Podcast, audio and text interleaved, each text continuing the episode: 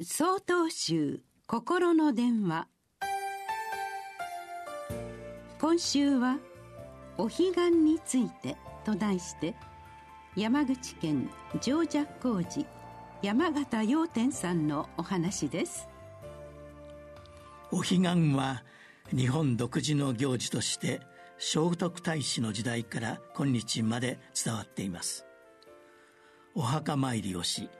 お仏壇にぼた餅やおはぎをお供えする日だと思われている方々も多いでしょう。私は大学時代専門の先生にお彼岸は何をする日なのか質問したことがあります。すると先生は「お彼岸は掃除をするためにあるのです」とはっきり答えられました。なぜならば家族や親族でお仏壇やお墓を掃除する際にお位牌に記載されているご先祖様の生前の功績や個人との関係また人柄を示したご戒名の読み方などを伝えていたからです。それによって今の自分が存在しているのは本当にありがたいことだと学び先祖供養の必要性や命の大切さを知る場であったのです。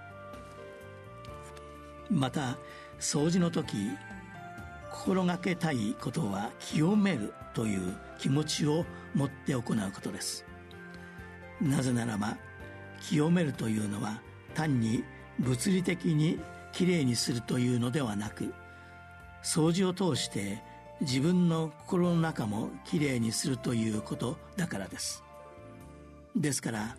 お墓やお仏壇を通り一辺倒に掃除するのではなく吐き清める吹き清めるという気持ちで時間をかけて丁寧に行うとさらに良いと思います。永平寺をお開きになられた道元禅師はきれいに掃除をすることは自分の心もきれいにすることだとし修行における掃除の大切さを説かれておられます。面倒くさいと思い適当にすることや汚れていることを無視することは心が良くない状態にあるとしだからこそしっかり掃除しなくてはならないと強く言われておられます。しかしながら今の社会状況に鑑みるとお仏壇やお墓を持たれていない方々も多いと思います。こうした方々もこのお彼岸の時節をきっかけとしてご自身のお部屋の掃除などを通して心を清めてみるのはいかがでしょうか。9月29日よりお話が変わります。